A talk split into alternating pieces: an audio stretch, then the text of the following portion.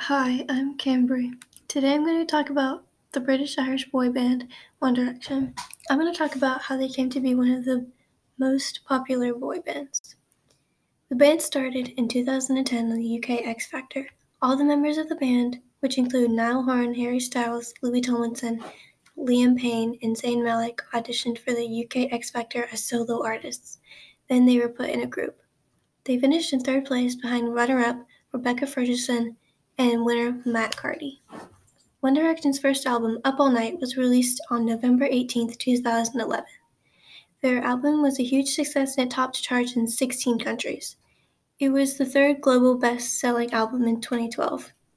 They released five albums and a total of 109 songs. They also sold over 70 million albums.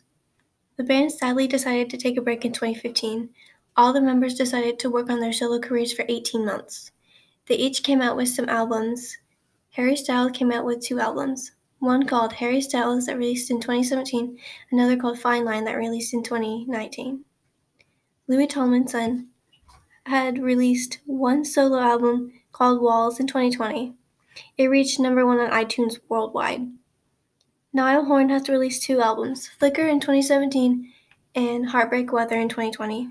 Liam Payne has one solo album and one EP. His album is called LP1 and was, and was released in 2019. His EP was called First Time and released in 2018. Zayn Malik has released two albums, 17 singles, and six promotional singles. His albums are Mind of Mine in 2016 and Icarus Falls in 2018. Each member has come out with amazing music that did very well. That 18 months they decided to take a break turned into five years. Last July 23rd was their 10 year anniversary. Lots of, pe- lots of people thought that they were going to have a reunion on their anniversary, but that didn't happen, and all their friends were very disappointed.